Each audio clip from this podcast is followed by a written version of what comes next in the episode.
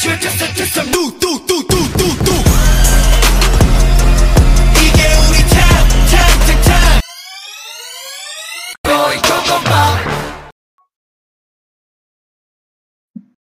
www.radio.mahasiswa.unpad.ac.id Radiomu, Music and Education will be your friend. Annyeonghaseyo minasan Konnichiwa yorobun. Kembali lagi bersama gue Mutrex Kaira dan partner gue Rex Kaisa di Kopaja Korean and Japanese Show. Yeay. Yeay Kita balik lagi nih ya di Kopaja nih bareng kita berdua Episode ya setelah debut kita di episode pertama. Betul, yang Reza Rafim ya Raffi, betul. Oh, Kok belum pada dengerin nih Ba- Balik dulu sono baru ke sini lagi harus Biar harus ketinggalan. harus- harus- ya, biar ketinggalan. Betul. Nah. Terus kemarin ngomongin dah ngomongin K-pop K-pop nih. Sekarang kita Iya, ngomongin jalan Jepangannya nih. Hijau Jepangannya nih sekarang. Nah, BTW kita tuh mau Ngomongin apa lah ya. Kita ngebahas lagi serial animasi anime yang lagi hits banget nih yang tokohnya tuh anak perempuan ya, yang rambutnya Mm-mm. eh, pink sama make tanduk gitu. Kalian tau lah yang suka Hmm, yang suka kacangnya. tuh, yang suka ngomong Ngomong waku-waku. waku-waku. Nah, Bapaknya cakep. bapaknya cakep, juga ibu gue cakep, semuanya cakep. Ya. Jadi keluarganya keluarga palsu sayangnya, keluarga Betul. palsu. Mungkin langsung aja gak sih? Ya, tidak mungkin lain ya. mungkin Mox juga Tidak udah lain, tidak bukan. ya. Dari nanti adalah Spy Family. My Ya, family. X-nya Saya jangan dibaca tidak ya guys, kayak Tuh, Hunter. my family. Jadi Oke. kita langsung aja. Nah, jadi itu eh Spy Family itu dia tuh diadaptasi dari manga yang judulnya sama juga Spy Family. Nah, itu rilis Mhm. tahun 2019 dan sampai saat ini itu baru sampai Ya. chapter 60. Masih dikit ya masuk ya berarti. Masih dikit, masih dikit. Hmm. Karena juga karena baru tiga tahun langsung ditayangin gitu animasinya kan. Iya benar. Cepet juga ya ini Nah, ya. cepet juga. Nah, eh, untuk animasi masih ongoing ya dan sampai kita taping itu masih 6 episode. Masih 6. Kalau minggu depan udah 7 paling ya, udah Minggu rilis. depan udah episode. 7. Dan itu Hmm. tayang pertama kali tanggal 6 April 2022. Nah, total episode sendiri bakal ada 24. Nah, Tapi nanti nih di episode bakal dibagi jadi dua ya, jadi 12-12 gitu ya kan. Ntar ya jadi 12 episode betul. sampai pertengahan Juni itu ntar 12 episode sisanya nanti akhir tahun kalau nggak salah ya. Jadi kayak biar hype-nya tuh tetap kejaga gitu ya buat Spy Family. Ya. Sama ini buat nungguin chapter-chapter yang dari autornya soalnya nggak mungkin ngebut ya. Capek Ah ya. komik kan lama gitu Kasihan. menggambar kayak gitu. Betul. Gitu. Oke, jadi ceritanya tentang apa sih Spy Family ini kita spill dikit kali ya episode 1 Spill 2-nya dikit. gitu. Jadi kalau nih? satu, eh jadi dia cerita tentang Satu. eh, ada mata-mata ya. Spy, Hmm. Tuh Spy. agent Twilight atau bahasa Jepangnya Tazogare. Nah dia tuh dikasih, mi- dikasih misi sama organisasinya buat ngentin perang antar dua negara gitu. Namanya tuh Australia Hmm. sama Westalis. Nah Hmm. tapi nih tapi Tapi dia tuh bukan nih? dia kayak harus eh, ngebunuh lah atau apalah tapi itu harus punya keluarga karena si targetnya punya ini keluarga. iya terus targetnya tuh harus tertutup jadi kalau ngedeketin tuh dia harus lewat aneh eh, sekolah sekolah elit gitu karena Hmm, mau kan iya. harus punya keluarga Iya. dong nah, wah di sini lah penyamarannya dia tuh nyamar jadi Lloyd Forger yang jadi eh, ceritanya Iya. mah jadi ini psikiater. jadi psikiater, psikiater. terus dia Hmm, ngadopsi terus, anak terus. nih itu ngadopsi yang di panti asuhan emang Anya nah ternyata tuh Ah, Anya nih. si Anya tuh kira pintar kan karena empat Bisa dia tuh TTS sering- gitu ya, iya TTS pintar semua. Nah dikira semua ini orang di anak jenius gitu. Padahal padahal dia tuh Padahal? baca pikiran si Lloyd pas ngisi kalau soal si Lloyd kayak oh nih jawaban jawaban ini. Nah si Anya tuh dibaca oh jawabannya ini gitu. Jadi benar karena itu berarti tuh sebenarnya tuh itu bukan jawabannya si Anya bukan si Anya yang mikir itu Lloyd yang mikir kayak gitu. Jadi dia bisa baca pikiran orang gitu ya. Jadi kalau misalnya dia di ujian gitu dia bisa baca pikiran orang, bisa ngambil jawaban orang juga gitu ya dari Iya, betul. kekuatannya gitu ya. Nah, makanya nih pas dia masuk sekolah Eden Iya. kan eh, ujian masuk pertamanya kayak ujian tertulis gitu ya. ya Tuh lolos tuh, Lolos lolos tuh. hanya ya adalah ya apa nyuri nyuri KJ lah ya, adalah nyuri Hmm. KJ dikit cuman ya intinya dia lolos. Tapi, ini tapi lagi. Tapi sampai tapi. situ. Belum sampai situ. Tadi kan Lloyd harus nyari anak. Sekarang ditambah harus nyari ibu. Coba gimana nggak susah. Jadi mau nggak mau harus nyari Mau istri nih ya si Lloydnya. Bayangin dengan waktu singkat. Buat Orang hmm. mau nikah sama dia gitu. Soalnya ini buat tahap selanjutnya, buat seleksi wawancara. Itu katanya harus ayah dan ibu tuh harus datang gitu. Harus Eh wajib mau nggak gitu. mau Lloyd harus nyari istri gitu. Terus ketemu deh nih sama yang namanya Yor Breyer yang kebetulan si Yor ini tuh dia juga lagi nyari cowok gitu buat pura-pura jadi pacarnya. Soalnya dia udah bohong sama adiknya Sama kalau udah adiknya. bu- punya pacar tuh loh. speak speak. Duh, gue udah punya pacar. Tuh. kayak mau adiknya tuh nggak khawatir.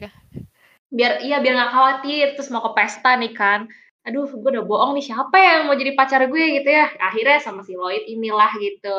Terus akhir cerita nih eh buat itu kan ya ini si pekerjaan selanjutnya Yor juga gitu ya. Jadi Yor minta nikah yuk gitu. Udah nikah Iya. yuk gitu katanya. Mah Kayak awalnya cuman cuman kayak sekedar udah eh, sama-sama mutualisme ya karena si Lloyd juga butuh orang buat pura-pura jadi ibu, si Yornya juga pura-pura butuh buat jadi, jadi pacar. pacar Nah, jadi nikah nikah gitu. gitu dah Eh, nikah deh akhirnya jadi keluarga gitu Nah BTW aja sebenarnya tuh si Yor itu itu sebenarnya punya pekerjaan Asia nah dan nggak sembarangan loh.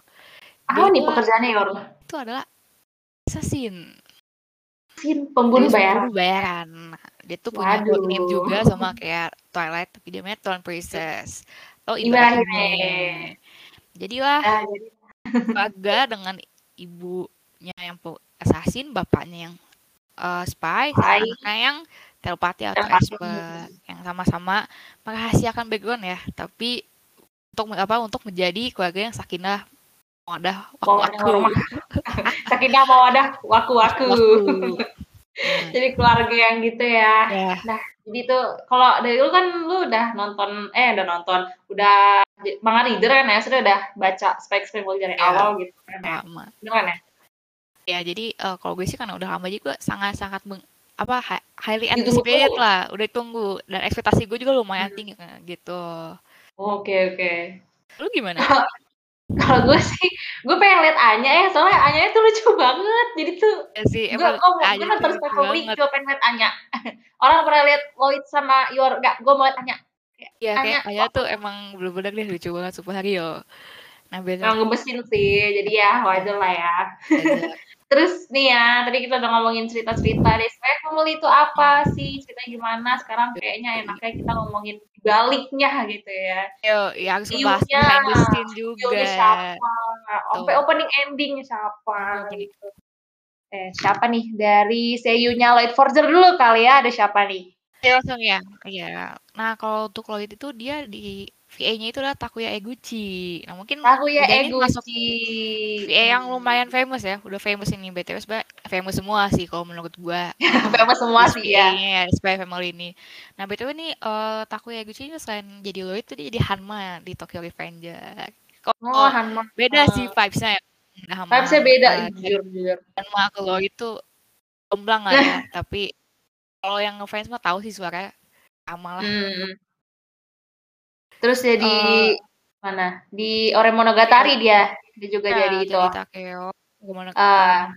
sama Nero Vanetti di 91 Days. Ya, itu jadi main karakter semua ya di situ ya. Mbak BTW dia sisanya. juga penyanyi jadi makanya suaranya bagus. Hmm, ya penyanyi juga betul banget. Terus Eh, kita ke Anya? Forger Anya. Anya yang suaranya imut banget dari itu disuarain sama Atsumi Tanezaki. Dia kalau misalkan belum tahu nih, dia jadi Ryo Futaba di Girl Senpai. Tuh. Agak beda ya. Beda vibes-nya beda jauh banget dari anak Iya, vibes-nya beda banget ya. Jadi, jadi Anya, jadi yang suara anak kecil sama anak SMA beda. Terus si Tanezaki ini juga ada di Vivi, sama jadi Chise Hattori, eh, The Ancient Magus Bride. Itu. Jadi nih yang terakhir jadi ini mah kayaknya udah terken- udah tahu sih familiar sih Udah tahu sih. Kan suaranya khas juga. Your Forger ya. Siapa nih Jadi Your Forger? Itu tuh udah. Hayami. Siapa lagi kalau tidak lain tidak bukan jadi VA-nya Shinobu Kocho dari Demon Slayer. Aduh, Tahu lah banget suaranya. Tahu kan tuh. Sama juga yang jadi Yumeko nih dari, dari kakek guru. Gitu. Hmm, itu Wah, juga. Terus kakek guru ada Show. jadi Shoko juga desain voice ya walaupun nggak banyak ngomong sih si Shokonya. Cuman aduh kalau udah dengerin suara Saori Hayami itu udah udah paling udah apal paling apal dah paling Apa familiar lah, dah. udah lah itu langsung. Wah nih tahu nih gitu. Mm-mm, betul.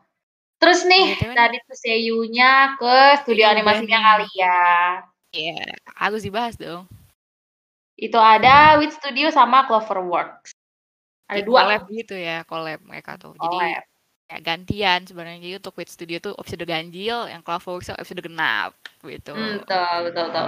Kalau dari dari With Studio sendiri kan udah tahu ya dia yang ngituin eh, Attack on Titan yang season 1 Ah, sampai betul. 3 kan. Terus ada Ya, Seraph, dia ngerjain Seraph of the End juga sama Finland Saga. Eh, ini seru-seru dah nih yang seru-seru. dikerjain. Nah, terus kalau Cloverworks tuh, apa nih?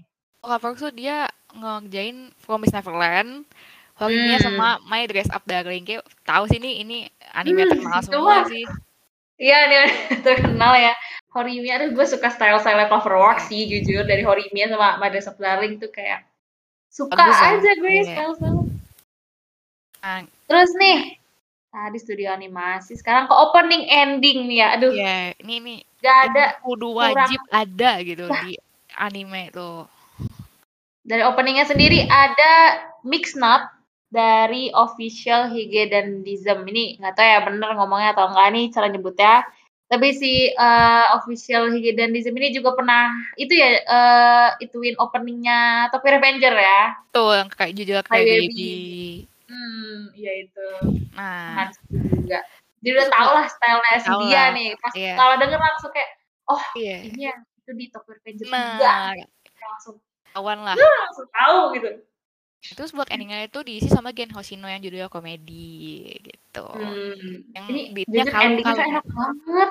Betul. Nah ini opening anime endingnya tuh enak banget. Iya, dan berarti ini salah satu anime yang menurut gue tidak boleh di skip opening endingnya. Harus harus dihabisin. Tuh, harus wajib ya. Apalagi kalau nontonnya di Netflix tuh kan biasanya kalau ke next episode kan harus itu ya langsung otomatis ya. Ini enggak, gue watch credit.